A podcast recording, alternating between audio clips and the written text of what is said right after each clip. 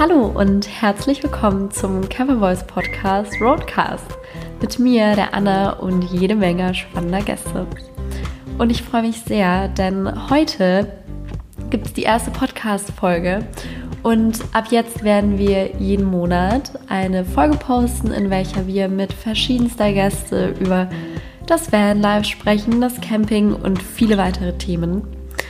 Und zuallererst dachte ich mal, ich werde euch einfach erzählen, wie es eigentlich zu Camper Boys gekommen ist, wie das Ganze entstanden ist. Und zwar haben die beiden Gründer, Andi und Paul, sich ein Wohnmobil gekauft, ein älteres, und sind damit erstmal selber durch die Gegend gereist. Und ihnen ist aber schnell klar geworden, dass es dann doch ein bisschen Geld braucht, um ein Wohnmobil eben zu unterhalten und das richtig zu pflegen und wie man das halt so kennt ist man als Student nicht ganz so flüssig und deswegen haben sie sich überlegt, wie sie ähm, Geld verdienen könnten, um eben weiterhin mit dem Wohnmobil auch reisen zu können.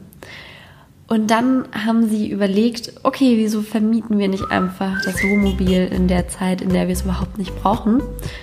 Und daraus ist ihnen schnell klar geworden, dass ihnen das total viel Spaß bereitet, mit Menschen zusammen zu sein und ihnen einfach einen tollen Urlaub zu bereiten. Und ja, dann haben sie Campervoice gegründet und wie das eben so ist als Startup, ist man auf vielen verschiedenen Events, um Leute kennenzulernen, um Kontakte zu knüpfen und auf genau so einem Event hat Paul die liebe Antje getroffen. Und ich möchte nicht zu viel verraten, aber die Antje ist heute der erste Gast unserer Podcast-Folge.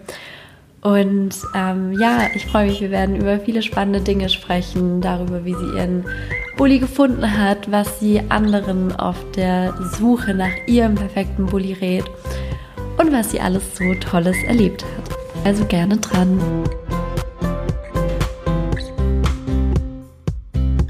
Freue mich sehr, dass du da bist, unsere erste Podcast, unser erster Podcast-Gast. Und genau, schön, dass du da bist. Ja, hallo, vielen Dank für die Einladung. Ich freue mich auch. ähm, hast du Lust, dich ähm, erstmal so ein bisschen vorzustellen? So, wer bist du, was machst du, wie stehst du zum Bandball? Ja, klar. Also, ich bin die Antje, ich bin 28, werde aber bald 29. Ich habe mir vor vier Jahren jetzt fast, das ist meine vierte Saison, einen alten Campingbus gekauft. Also, ich habe einen ähm, VW T3 Westfalia mit der Campingausstattung von Westfalia und dem Klappdach. Und davor, muss ich sagen, war ich ehrlich gesagt nur ein einziges Mal in meinem Leben campen. Das heißt, wenn man es, also ich weiß ja nicht, ob man immer Vanlife oder Camping sagen muss, im Grunde genommen ist es ja fast das Gleiche, aber nennen wir es Vanlife. Äh, davor hatte ich damit eigentlich überhaupt nichts am Hut. Meine Eltern sind überhaupt keine Camper, das heißt, wir haben immer Urlaub in Italien gemacht. Ja, und jetzt ist das eigentlich so die Form Urlaub, die ich am liebsten mache und die ich jedes Jahr mache. Und deswegen bin ich wahrscheinlich heute auch hier. Ja, auf jeden Fall. Ähm, und du sagst gerade, du hast vor vier Jahren den Camper gekauft, ne? Okay, wie kamst du dann dazu? Wann war so der Entschluss, dass du jetzt einen Camper kaufen musst? Also das war ein krasser Prozess, ehrlich gesagt. Mhm. Also draufgekommen bin ich ehrlicherweise, weil die Eltern von meinem Ex-Freund auch einen T5 California hatten und dann war ich mit ihm zusammen im Urlaub. Und da habe ich dann festgestellt, dass es irgendwie eine perfekte Art Urlaub zu machen. Und ich bin schon immer so ein Vintage-Fan. Ich finde alte Sachen irgendwie cool. Ich finde, die haben mehr Charakter als neue Sachen. Und ich habe dann damals, ohne mich irgendwie auszukennen, angefangen nach so Bussen zu suchen. Und das hat mich schon sehr gefordert, ehrlich gesagt, weil man, komischerweise hat jeder, mit dem du darüber sprichst, eine Meinung dazu. Und die meisten sagen dir, um Gottes Willen, lass es bleiben. Wenn du nicht schrauben kannst, wenn du keine Werkstatt hast, das Auto ist immer kaputt, du musst reparieren können, du musst da ewig viel Geld reinstecken.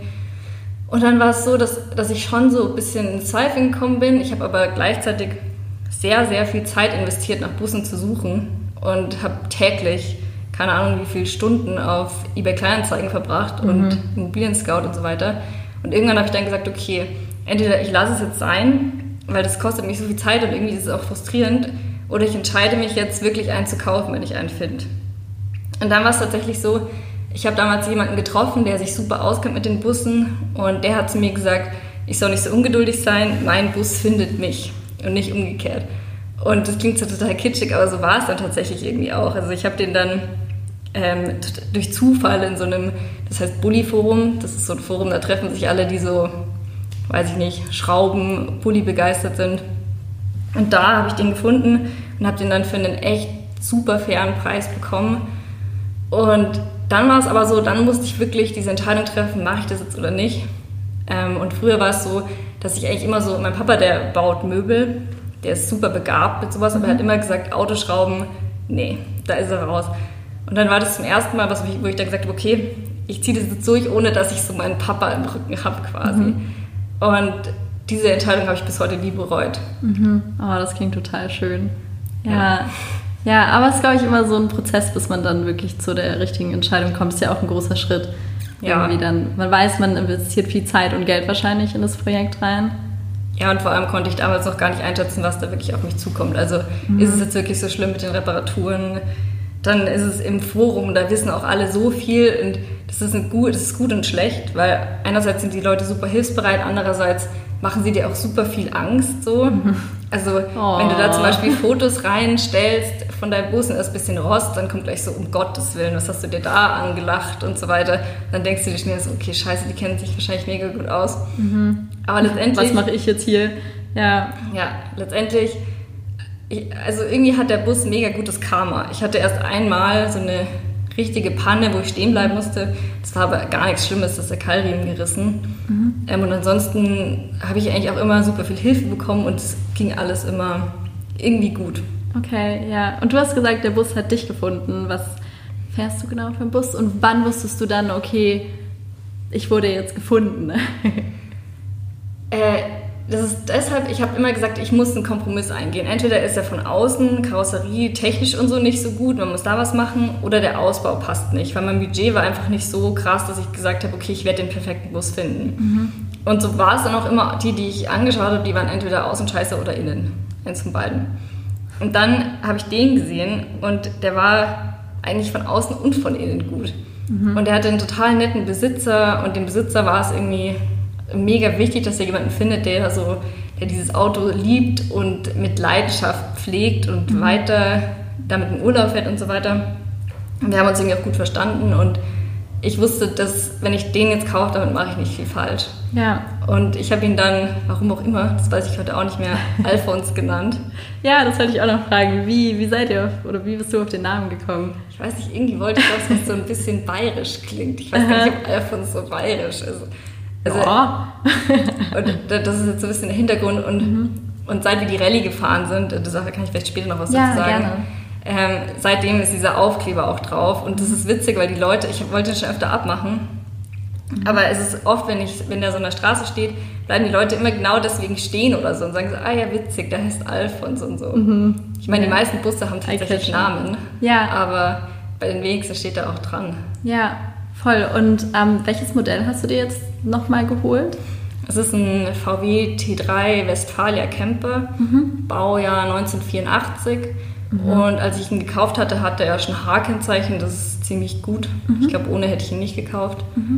Mhm. Was bedeutet H-Kennzeichen für alle, die das jetzt Dass es ein Oldtimer ist und das ist ein Diesel. Und wenn er kein H-Kennzeichen hätte, dann dürfte ich zum Beispiel gar nicht nach München in die Stadt reinfahren. Ah, ja. Weil dann mhm. für Oldtimer gelten halt immer Sonderregeln und deswegen zahle ich zum Beispiel auch viel weniger Steuern. Das ist was, mhm. da sollte man definitiv, definitiv drauf achten. Ja. Mhm. Ähm, genau, und ich habe eben keine Probleme mit so Umweltzonen und so Sachen. Ja, ja, das ist wichtig. Voll. Ja. Und dann hast du ihn wahrscheinlich Gebrauch gekauft, wenn du ihn, wenn der Baujahr ja, irgendwie natürlich. 1980 ist. Ja. Also ich habe den Vorbesitzer tatsächlich mal gefragt, ob er irgendwas weiß über die Geschichte von dem mhm. Auto, weil ich das schon super interessant ja, finde. Ja, voll. Wo war der alles? Ja. Das weiß ich zwar leider immer noch nicht, aber ich weiß, dass, dass er wohl ganz am Anfang das erste Mal zugelassen wurde als Ausstellungsfahrzeug in Frankfurt mhm. in einem Autohaus. Mhm. Weil der damals war das halt, glaube ich, ein richtig cooler Camper, den die Leute sich so gekauft haben. Ja. Der sieht auch super cool aus, immer noch. Ja. Aber ist auch ich meine, diesen Westfalia-Ausbau, den muss man schon mögen, weil dieser, das, ist ja, die sind ja diese beige-brauntöne, das mhm. ist so ein 80er-Jahre-Schick. Das ist es, glaube ich, nicht jedermanns Sache, aber ich ja. finde es eigentlich ganz cool. Voll, muss man mögen, ja. ja. Hast du dann was verändert mit dem Auto? Also hast du da irgendwie was ausgebaut? Oder man sieht ja auch oft oder manchmal auf Instagram, dass du selber so ein bisschen schraubst. Also wenn ich irgendwas mache, dann meistens, weil irgendwas kaputt ist, weil es ist halt, also tatsächlich ist es schon so, dass sehr viele Sachen kaputt gehen, zwar bisher bei mir jetzt noch nichts krass Dramatisches, aber trotzdem ist man irgendwie dauernd am Rummachen. Mhm. Aber ich habe halt innen für meine Sitzbank hinten noch so einen Bezug genäht. Ich habe die Vorhänge Mhm. ausgetauscht, weil die waren davor so braun, beige, karo Mhm. und so ein ganz grober Stoff. Das war irgendwie nicht so mein Ding. Ja, ja. Ähm, und ich habe halt innen so ein paar so Sachen so gemacht, weil ich halt wollte, dass er so ein bisschen persönlicher wird innen. Mhm. Voll. Gab es da irgendwelche Schwierigkeiten? Also bist du vor irgendwelche Herausforderungen gestoßen oder war so ein bisschen. Die einzige Herausforderung, auf, auf die ich ständig stoße, ist, wenn ich irgendwie, ich denke immer, okay, jetzt tausche ich da mal schnell was aus. Mhm. Weil das Gute ist ja, man kann echt alle Teile gibt es irgendwie zu kaufen. Es gibt mehrere so Online-Shops, wo du die ganzen Ersatzteile eigentlich bekommst. Mhm. Ähm, das Problem ist aber, wenn du anfängst, irgendwas auszubauen, dann geht entweder währenddessen noch irgendwas kaputt und du hast dann das Teil nicht da. Ähm, oder irgendwas geht einfach nicht ab. Die Schrauben sind festgerostet, irgendwo hat irgendein Vorbesitzer alles mit Silikon vollgeschmiert. Uiuiui. Und das sind dann immer so Sachen, wo du denkst, boah, toll, ich wollte das einfach nur kurz machen. Ja, ist dann doch nicht so Und- kurz. Ja, Ja, genau. ist dann doch immer echt was Größeres. Und ähm, hast du dann so eine Grenze, wo du sagst, okay, das versuche ich selber zu machen und das gebe ich ab? Also, oder versuchst du immer erstmal selber ein bisschen zu nee, schrauben? ich habe eigentlich definitiv eine Gre also zwei Grenzen eigentlich. Mhm. Die eine Grenze ist, wenn wirklich irgendwas am Motor ist oder so, Mhm. da habe ich einen, den habe ich auch im Prozess des Bussuchens, habe ich jemanden kennengelernt, der schon seit, keine Ahnung, 30 Jahren an so T3s Mhm. schraubt. Und wenn irgendwas am Motor ist, dann hilft der mir. Mhm. Wobei ich da auch mal dabei bin und versuche, das zu lernen auch. Ja, Aber zum Beispiel ganz am Anfang war mein Getriebe kaputt und haben wir das Getriebe gewechselt. Das würde ich mir never ever selber Ja. zutrauen. Aber ich habe dafür mit einem Freund zusammen den Auspuff gewechselt. Das ist Ja. wiederum was, was nicht so komplex ist, sag ich mal. okay. Aber man lernt wahrscheinlich einfach mit der Zeit, oder? Ja, das, ich denke schon. Mhm. Also wenn ich jetzt auch hinten so in den Motor reinschaue, dann weiß ich jetzt zumindest schon mal, was, was welches Teil ist und so weiter. Ja. Aber bei sowas wie im Getriebe denke ich mir halt, okay, ich war jetzt einmal dabei, wo wir es gewechselt haben, aber wenn es nochmal Ja. kaputt gehen würde, könnte ich es trotzdem, Trotzdem nicht. ja. Ja, und dann so Lack, Karosseriesachen ist auch so ein Thema. Ich habe schon viel Rost auch. Ähm, und witzigerweise, wenn du da in so, es gibt auch so Schraubergruppen auf Facebook und so, und da sagt immer jeder sofort, ja, mach's doch selber, mach's doch selber. Und ich denke mir immer, nee. Ich habe tatsächlich hier im Werksviertel einen Schweißkurs gemacht. Da, da kann man, irgendwo hier in der Nähe kann man einen Schweißkurs machen. Also Ähm, für alle, die es interessiert oder die auch selber mal gerne Schweißkurs machen wollen. Ja, das macht, hat richtig Spaß gemacht. Das glaube ich. Es, ja. war, es war echt witzig, aber trotz allem, also meine Schweißnähte sahen mehr als grob aus. Und das würde ich doch lange nicht selber an meinem Bus versuchen. Ja, ja, verstehe. Irgendwann ist auch dann einfach die Grenze erreicht.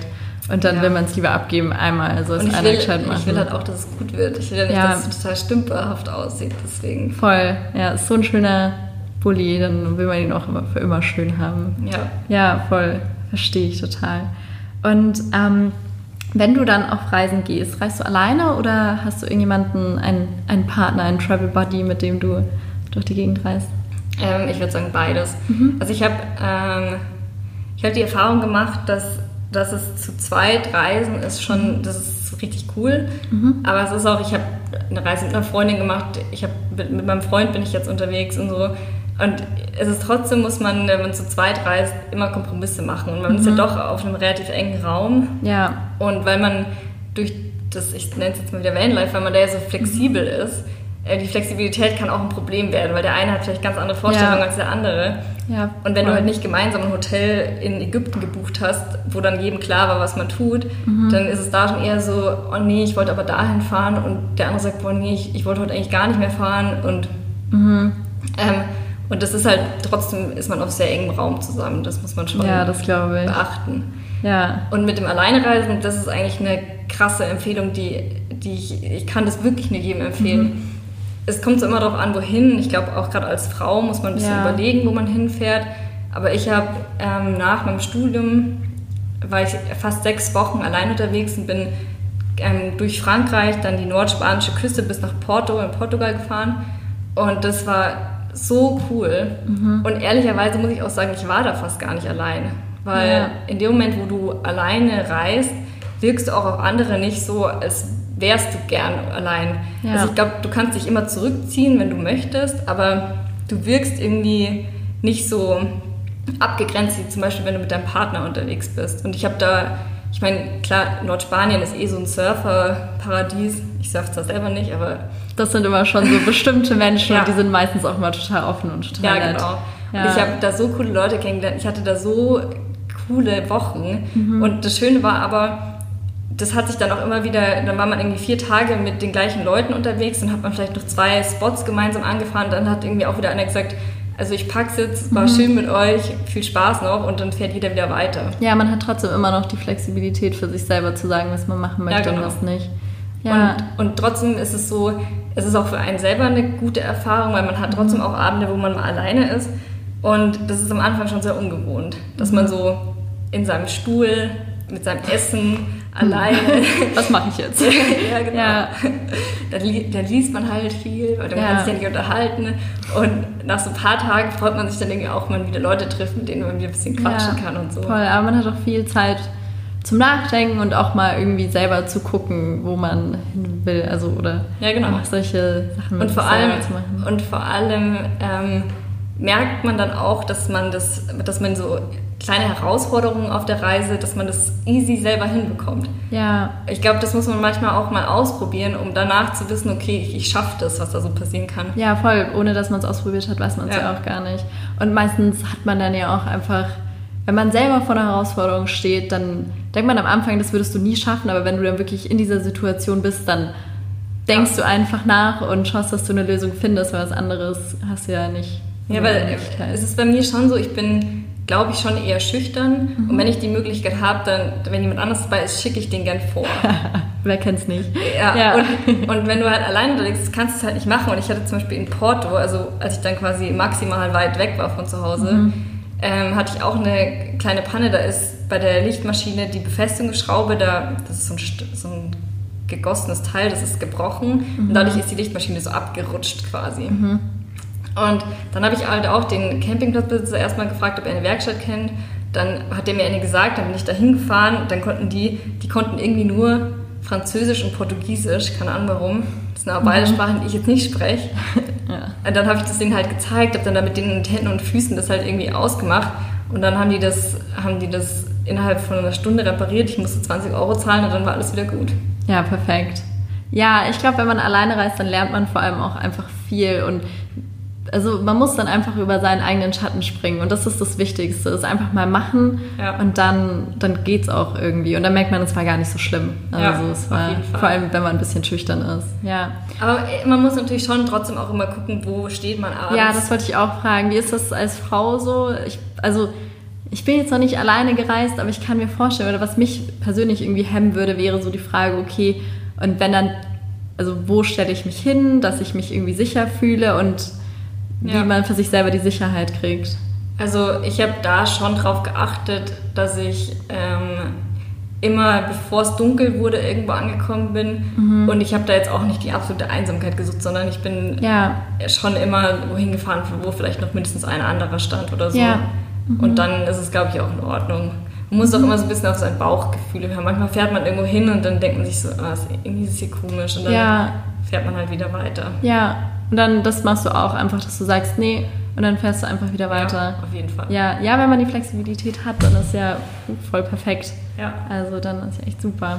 Ähm, wenn du unterwegs bist, hast du dann so Routinen, so wie du deinen Tag startest oder irgendwie, keine Ahnung, einfach so, ja. Ja, mega krass. Also mhm. viel krasser als zu Hause. Witzig. Ich meine, zu Hause ja. steht man natürlich auch auf und geht irgendwie ins Bad und macht ja. sich dann Kaffee oder so, aber im Bus ist es noch viel krasser. Mhm. Weil da kommt man irgendwie so, also ich schlafe, wenn es vom Wetter her geht, eigentlich immer oben, mhm. also im Dach. Ja.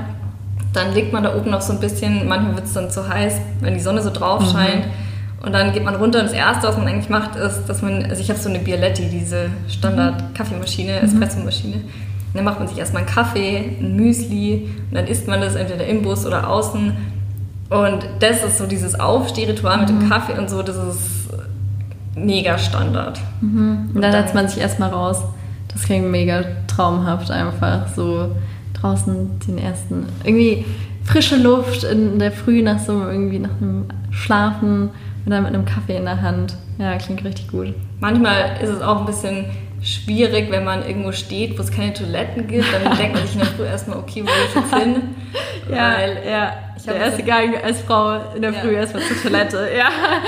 Wenn es da keine gibt, dann muss man immer ein bisschen improvisieren und ja. schauen, kann man so hingehen. Aber ja, ja. ansonsten ist es sehr schön. Ja, das glaube ich. Total. Ja, ähm, ich meine, jetzt ging es mit Corona, war es ein bisschen schwierig zu reisen. Aber irgendwie auf Insta hat man ja gesehen, du und dein Partner, glaube ich, ja. seid trotzdem durch die Gegend ein bisschen gereist. Ja. Was war der letzte Roadtrip? Wo seid ihr als letztes hingefahren? Also ich glaube ehrlich gesagt, dass es, dass es das Campen und mit einem Camper unterwegs sein gerade der beste Urlaub ist, den man machen kann, weil man Absolut. bleibt super unter sich. Man trifft ja. eigentlich gar keine Leute, wo man sich irgendwie anstecken könnte. Wir sind, ähm, wir hatten eigentlich eine richtig coole Reise geplant. Ähm, mhm.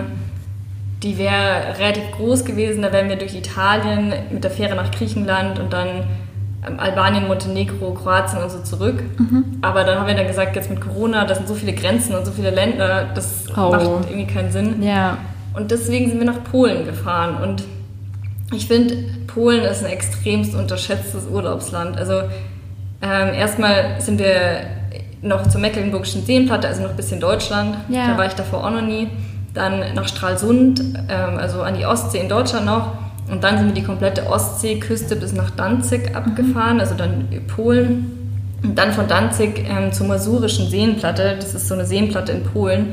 Die ist mega schön. Mhm. Und das Krasse da ist, es ist super leer, also zumindest als wir jetzt dort waren. Mhm. Ähm, es ist echt gar nicht überlaufen. Die Seen sind super schön. Es mhm. kostet gar nichts. Also da haben wir nicht mal Gedanken gemacht um Wildstehen oder so, weil die Campingplätze kosten eh immer nur super wenig und da waren kaum Leute. Ja. Ähm, deswegen, und das, das war richtig schön. Und dann ja. sind wir durch Polen zurück, ähm, noch über Dresden. Ab und zu machen wir schon so Stops auch in ja. den Städten dann mhm. und dann wieder zurück. Ja, klingt total schön. Ja, ich glaube, Corona war auch ein guter Anlass, irgendwie mal was Neues auszuprobieren, neue Gegenden auszuprobieren. Ja, voll auch ein bisschen in Deutschland durch die Gegend zu fahren. Ja, auf jeden Fall. Ja, glaube ich, an die Ostsee ist. Also wir haben ja auch super schöne Meergegenden. So ja, Ostsee und Nordsee Fall. sind wirklich total schön. Ja. ja. Und ich habe, also ich will jetzt keine Werbung machen, aber ich habe auch diese, ich, diese Vignette von Landvergnügen, das, ich weiß nicht, ja. das Konzept ist echt witzig, weil da, da kann man mit der Vignette, die zahlt man einmal und dann kann man ja in ganz Deutschland auch so Landwirtschaftsbetrieben bei denen stehen quasi. Und mhm. das haben wir jetzt dieses Jahr mal ausprobiert und waren, glaube ich, jetzt insgesamt auf vier oder fünf Höfen und das war eigentlich immer super witzig. Ja. Wir haben zum Beispiel gesagt, wir, am Wochenende, wir wollen jetzt irgendwo in der Nähe von München. Dann sind wir irgendwie so nach Osten rausgefahren in, ich weiß schon gar nicht mehr, wie der Ort hieß, irgendwo am Inn. Mhm. Und da waren wir dann auf so einem Wasserbüffelhof. Und da war gerade Wasserbüffelfest in Jettenbach okay. am Inn. Ja. Und das war irgendwie total absurd, dass wir dort waren, aber ja. es war irgendwie auch witzig. Ja, was, was passiert bei dem Wasserbüffel. Da ist der Bund Naturschutz da und erklärt, wieso in der Region Wasserbüffel stehen, wie die mhm. da im mhm. Einklang mit der Natur irgendwie oh. da so wild beweiden, keine Ahnung. Und da ja. konnte man so eine Führung machen über diese Weide. Und dann gibt es halt einen Stand, wo jemand Wasserbüffel-Burger grillt und dann ist da halt Klingt irgendwie skurril, aber irgendwie auch ja. total cool. Ja, ja glaube ich. Hört sich richtig gut an. Mhm. Und hast du dann Empfehlungen von deinem letzten Roadtrip? Wo sollen die Leute unbedingt mal hinfahren, von dem, was du bis jetzt gesehen hast? Du hast ja gemeint, schon Polen ist auf jeden Fall ein großes.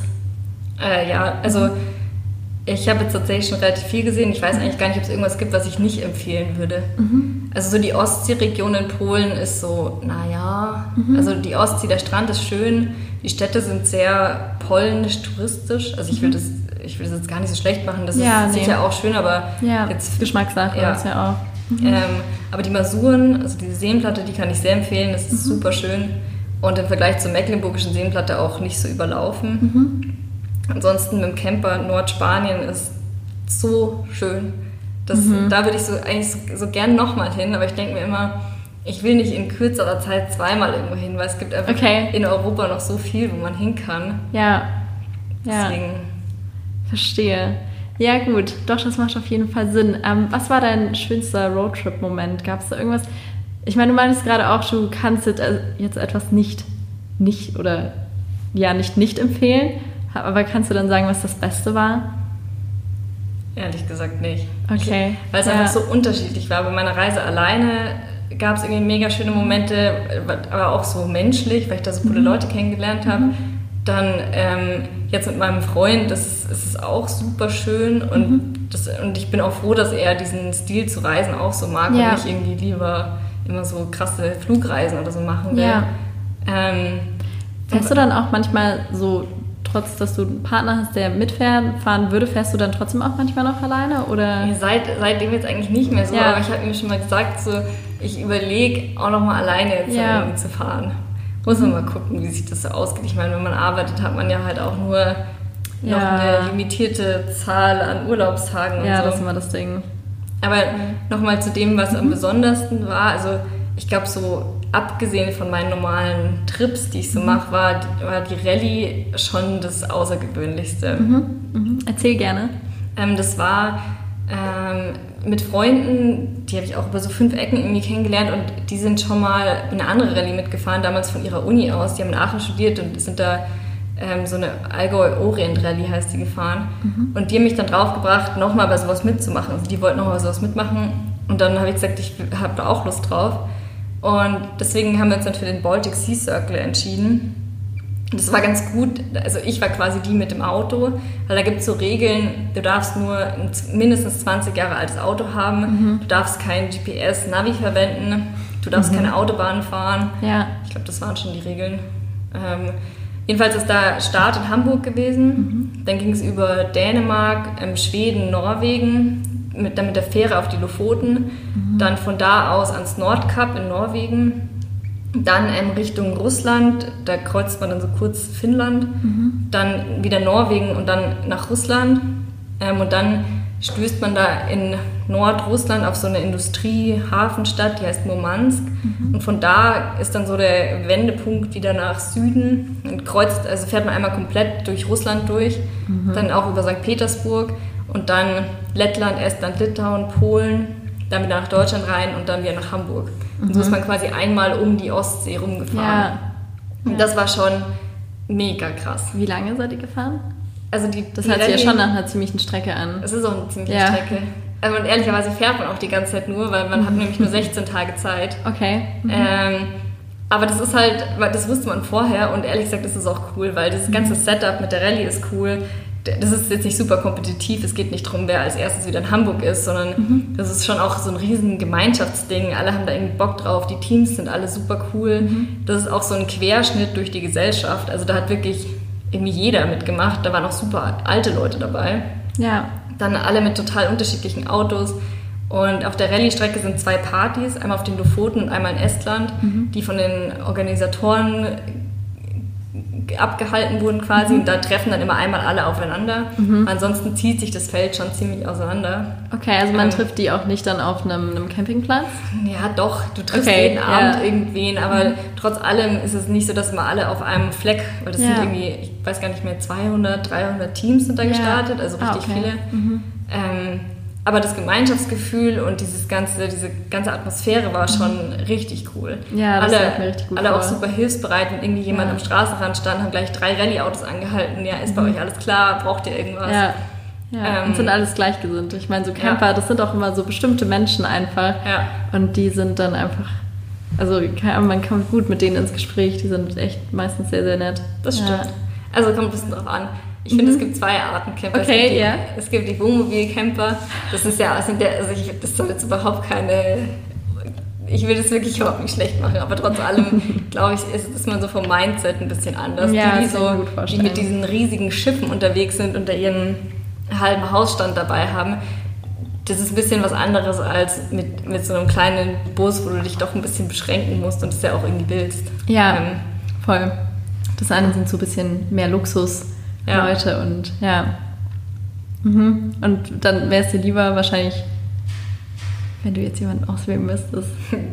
ja, definitiv, aber ehrlicherweise ist es auch so, auf den Stellplätzen, wo ich stehe, stehen natürlich manchmal auch Wohnmobile, aber oft trennt sich das auch so ein bisschen. Ja. Weil zum Beispiel in Nordspanien stehen die mit den Wohnmobilen nicht unbedingt auf diesen Surf-Camping, äh, auf den Surfparkplätzen, ja, sondern die stehen halt klar. irgendwo auf dem Campingplatz, wo Voll. es auch Strom gibt und so weiter. Ja, klar. Ja, muss man einfach gucken, glaube ich, was man lieber mag. Ich meine, ja. vielleicht ist auch so für die, die zum ersten Mal reisen, irgendwie ein größeres, nicht ganz so Schock. Also nicht ganz sowas, wo man sich mega verkleinern muss und wo man so, oh mein Gott, wo ist Ja. ja. mein ganzes Zeug hin? Und da hast du ja auch eine Art Bad und eine Toilette Genau. irgendwie drin und ein Ja. Waschbecken. Also ich habe zwar auch ein Waschbecken, aber Ja. es ist ein bisschen mehr Infrastruktur da als vielleicht so einem kleinen Bulli. Ja, das stimmt voll. Ja. Okay. Nee, aber deine Reise hat sich mega, mega angehört. Gab es die dieses Jahr auch? Wahrscheinlich nicht, oder? Wegen Baltic den Sea Circle, die. Ja. Nee. Ich glaube, es wurde dieses Jahr abgesagt. Ja. Aber wenn irgendjemand überlegt, es zu machen, ich kann es echt nur empfehlen. Es ist schon Ja. Mhm. anstrengend, also Urlaub ist es nicht, weil man eigentlich permanent fährt. Aber es war ein Erlebnis, an das ich, glaube ich, noch immer zurückdenken werde, weil es Ja. echt besonders war. Und Russland ist halt auch so ein Ziel, das Ja. würde wahrscheinlich niemand jetzt einfach so Ja. ansteuern, nach dem Motto, ich mache mal Urlaub irgendwie in Murmansk oder so. Es ist auch gar nicht schön da. Aber dieses Land mal zu sehen und da mit dem Bus durchzufahren und so, das ist schon sehr besonders gewesen. Voll so ein bisschen. Abenteuer. Ja, genau, es ist ein Abenteuer irgendwie. Ja. Total. Ja, das glaube ich. Ähm, jetzt hast du irgendwie so viel schon erzählt vom Vanlife. Wenn du das alles so irgendwie, was bedeutet das für dich, wenn du das in so wenigen Sätzen zusammenfassen müsstest? Eigentlich kann man das in einem Wort zusammenfassen. Okay, ja. Und das ist Flexibilität. Mhm. Ich glaube, mit keiner anderen Art zu reisen hat man diese Flexibilität wie da. Ja, Ich meine, Backpacking kommt vielleicht ein bisschen ran, aber auch da bist du ja dann oft auf Flüge und so weiter angewiesen Mhm.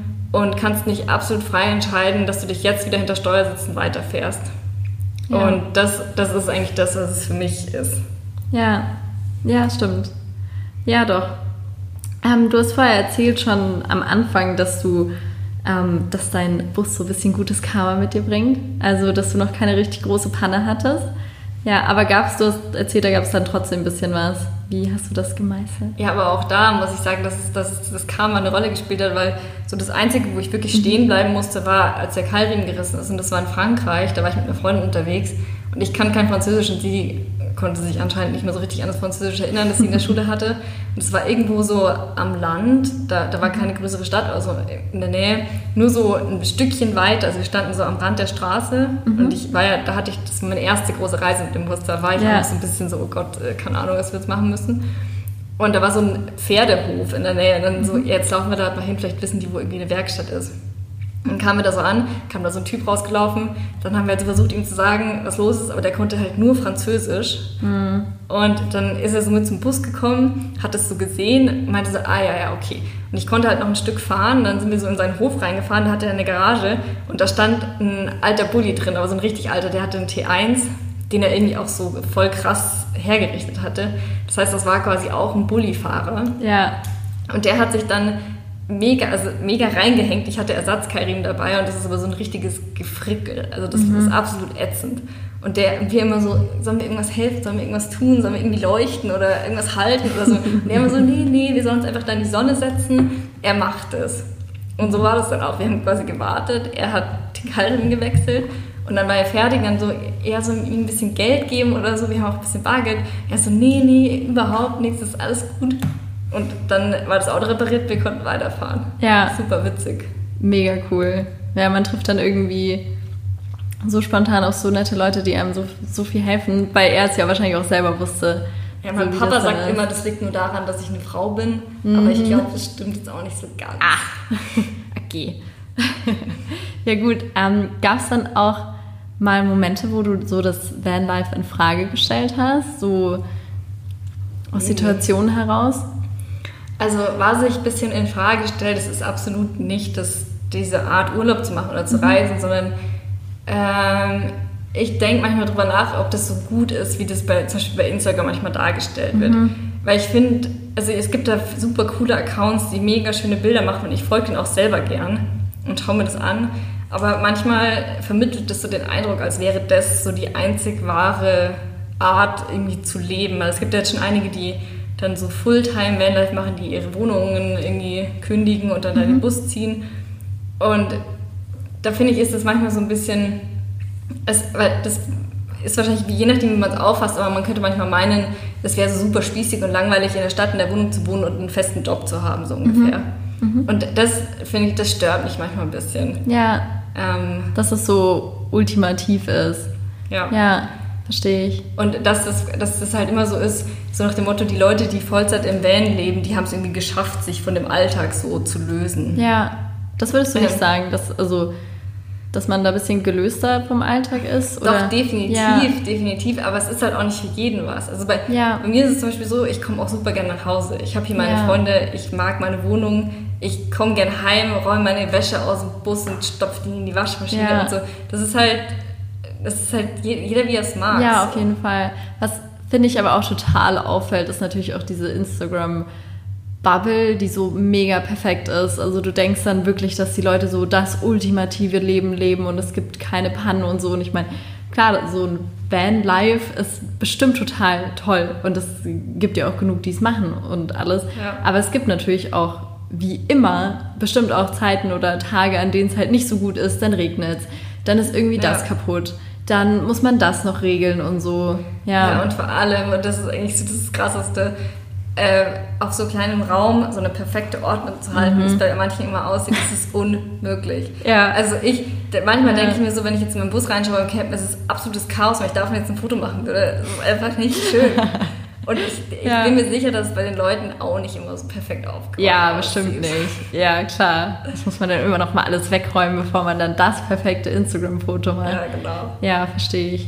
Ja, gut. Aber es ist ja ein bisschen Inspiration und manchmal ist es ja auch ganz okay, in so eine perfekte Welt irgendwie zu flüchten. Man muss Das gibt es ja in anderen Bereichen, das ist jetzt nicht nur Ja, in genau, das ist ja allgemein diese Instagram-Bubble, in Ja. der irgendwie alle so ein bisschen leben, ob sie es wollen oder auch nicht. Ähm, gut, dann würde ich sagen, kommen wir zu so einer Art kleinem Spiel. Ähm, und zwar sind das die Schnellfragen. Du musst so schnell wie möglich auf diese Fragen antworten und ähm, genau, einfach aus dem Bauch heraus an was du, was du gerade denkst. Okay. Genau. Ähm, eine Sache, die auf deinem Roadtrip nicht fehlen darf. Die Kaffeemaschine. Spontaner Roadtrip oder geplant? Definitiv spontan. Ähm, Berge oder Meer?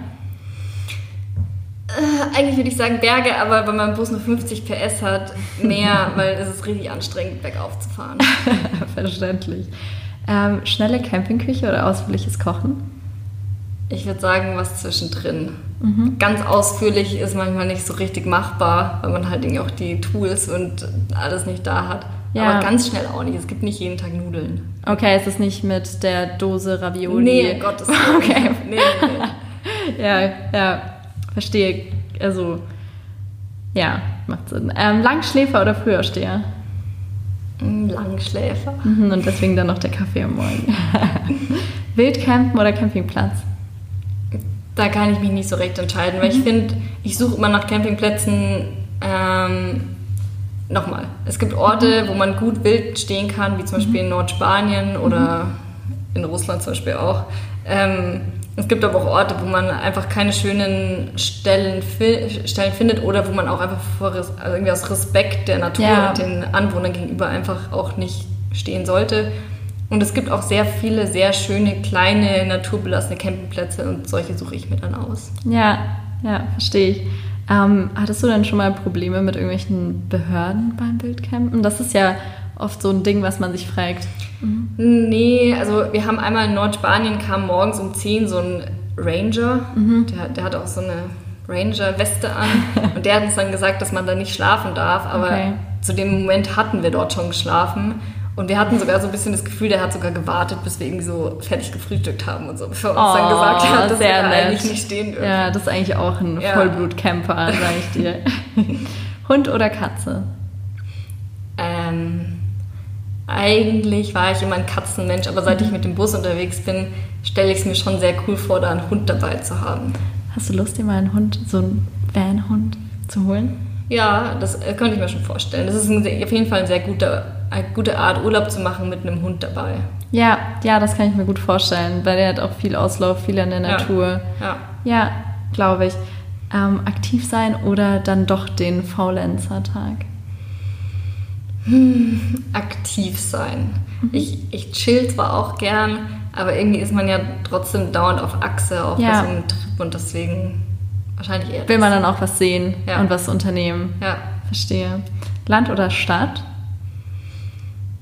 Mm, Ich glaube, umso älter ich werde, umso mehr will ich Land sagen. Ja.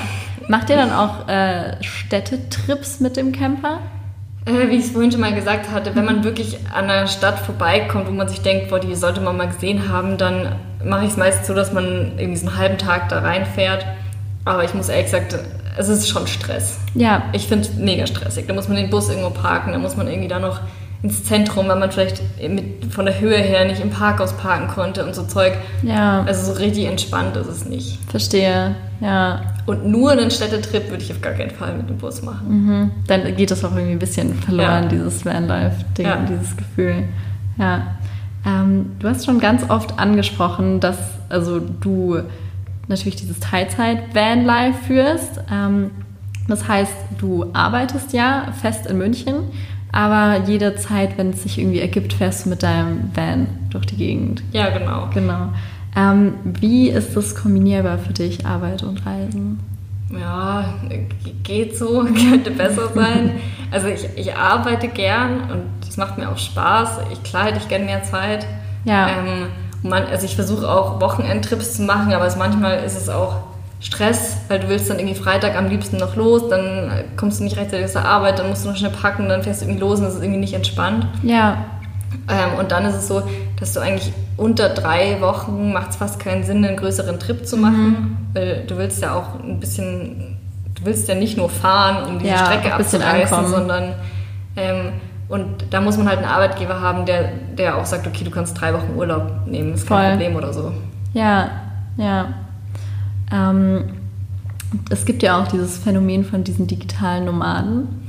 Was, was denkst du darüber? Denkst du, das wäre was? Oder ist das dann. Ich finde es beneidenswert, wenn man, wenn man eine Arbeit hat, die man wirklich zu 100% so machen kann. Ja, Ich arbeite jetzt in einem Bereich, wo ich mir das absolut nicht vorstellen kann. ja. Also ich arbeite in der Medizintechnikfirma im Business Development, mache da super viel mit Excel und so. Und wenn ich mir vorstelle, ich sitze in meinem Bus mit diesem kleinen Mini-Laptop-Bildschirm und versuche da irgendwas zu arbeiten, das Ja. geht gar nicht klar. ja, verstehe. Also arbeitest du auch gar nicht auf deinen Reisen. Nee. Das ist dann wirklich Urlaub. Ja, Ja, besser ist es irgendwie, Ja. wenn man das anfängt, dann so zu vermischen, im Urlaub zu arbeiten. ja. Ja, ähm, wenn sich das jetzt halt Leute anhören, die sich so ein bisschen fragen, so, hm, das klingt total spannend und so, aber ich weiß noch nicht so recht, was würdest du den Leuten raten? Ähm, meinst du jetzt in Bezug auf Vanlife, diese Art zu reisen oder sich einen Camper zu kaufen? Hm, beides vielleicht. Also wenn man noch nie campen war, dann würde ich vielleicht erstmal noch keinen kaufen, Ja. sondern erstmal testen. Und wenn man überlegt, ob diese Art Urlaub zu machen was für einen ist, dann würde ich mal mit so einer Light-Variante starten. Ich würde jetzt nicht absolut planlos losfahren, so wie wir es machen, sondern ich würde vielleicht mal ein bisschen recherchieren, wo ist ein schöner Campingplatz. Dann würde ich da anrufen, einen Platz reservieren und dann weiß man schon, wo es hingeht. Und dann ist der Rahmen vielleicht so ein bisschen eher da und man fühlt sich damit vielleicht ein bisschen wohler, als wenn man jetzt einfach so los und dann, oh Gott, und wohin jetzt eigentlich und wo eigentlich stehen und so. Ja, Das wäre vielleicht eine ganz gute Art, das mal zu starten und zu testen. Ja. Und danach, man überlegt sich einen zu kaufen. Ich meine, wenn es finanziell möglich ist, ich kann es nur empfehlen. Ähm, aber muss ich natürlich auch überlegen, nutzt man das dann auch genug? Ich finde diese ganzen Sharing-Angebote auch mega gut. ja, Ähm, wenn man das nur mal machen will, dann ist das eigentlich eine bessere Lösung, als wenn immer jeder gleich alles selber hat. So. ja, ist ja auch jetzt mal so gesehen auch eine umweltfreundliche Variante, wenn Ja, man das auf jeden einfach Fall. teilt. Auf jeden und, Fall. Ja, und dann geht so ein Camper gekauft dann doch auch oft ins Geld. Ja. So ein bisschen. Dann ist wahrscheinlich so eine Light-Version am Anfang wirklich gar nicht so doof. So, ähm, hast du schon Pläne für deinen nächsten Roadtrip? Naja, also es hängt jetzt schon ein bisschen davon ab, wie sich hier die ganze Corona-Thematik Ja. so weiterentwickelt. Ich glaube, das ist für jeden so ein bisschen die große Frage. Ja, Ich meine, dieses Jahr fahre ich jetzt noch einmal irgendwie so südlich von München irgendwo in die Berge. Ähm, ja, für mich ist dann im November die Saison auch vorbei, weil ich fahre Ja. Bus im Winter nicht. Das hat auch was mit den Oldtimer-Sachen und so zu tun. Ähm, und dann hätten wir eigentlich diese Reise, die ich vorhin schon meinte, mit Griechenland und so weiter, hätten Ja. wir eigentlich auf nächstes Jahr verschoben. ja, Aber das muss man jetzt gucken, wie sich alles so entwickelt. ja. Verstehe. Hast du eine allgemeine Bucketlist, wo du noch alles hin möchtest? Ähm, ja, also ich bin ja quasi bei der Rallye durch Schweden und Norwegen nur so durchgeheizt und ich würde da gerne, ich würde da gerne noch mal ein bisschen in Ruhe reisen, weil das Ja. zum Campen me- mega perfekt ist und mega easy und dass die, diese beiden Länder auch ultra schön sind. Ja, das glaube ich. Ich glaube, vor allem auch in den skandinavischen Ländern gibt es doch dieses Jedermannsrecht. Da ja, kann genau. man auch, auch wirklich, genau. obwohl es dann, glaube ich, auch immer so ein bisschen Unterschied ist, ob du jetzt halt mit deinem Zelt campst oder mit deinem Camper. Aber, aber mit, mit dem Bulli geht's. Also mhm. wir sind da auch, das ist echt überraschend, aber man kann da einfach an so einen See hinfahren, da ist ein mhm. Steg und du kannst dich da einfach hinstellen und es ist okay. Ja. Da würdest du dich in Deutschland dreimal fragen, so, äh, kommt jetzt gleich jemand, der mich da irgendwie weg, ja. wegscheucht, so. Voll. Aber da halt gar nicht. Ja. ja und ansonsten, wenn ich wirklich sagen müsste, was so ein krasses Ziel für mich mhm. wäre, was ich aber wahrscheinlich mit meinem Bus nie machen werde, ist so diese, diese Silk Road Richtung mhm. Mongolei. Ähm, oh, das paar, klingt total ich spannend. Ich kenne ein paar Leute, die sowas machen, aber ich glaube, man braucht da ein bisschen Offroad. Ja, wahrscheinlich. Auto. Das ist auch so ein Abenteuer irgendwie. Ja, und dafür ja. braucht man auch deutlich mehr Zeit. Und ja. das ist zumindest nichts, was mit Alphons auf meiner Bucketlist steht. Verstehe. Oh Mann, dann sind wir auch damit jetzt schon beim Schluss von unserem Podcast angekommen. Und ich bedanke mich sehr bei dir. Das war echt ein richtig schönes Gespräch. Ich habe jetzt richtig Lust, eigentlich auch wieder einen Roadtrip zu machen. Ich finde es auch sehr schön. So, und ich weiß nicht, wie es euch jetzt geht, aber das war so ein schönes Gespräch mit der Antje und ich hätte jetzt richtig Lust, selber mir einen Camper zu schnappen und dann einfach loszulegen und spontan irgendwo hinzureisen. Und ja, muss ich mal überlegen, wie das bei mir jetzt so reinpasst in die nächsten Wochen. Aber wenn ihr Vanlife Inspiration braucht, wenn ihr gerne Antje auf ihren Abenteuern begleiten wollt, dann folgt ihr doch auf Instagram. Der Link ist in der Beschreibung vom Podcast. Und ja, ich bin gespannt auf die nächste Podcast-Folge und hört doch gerne mal wieder rein. Bis dann!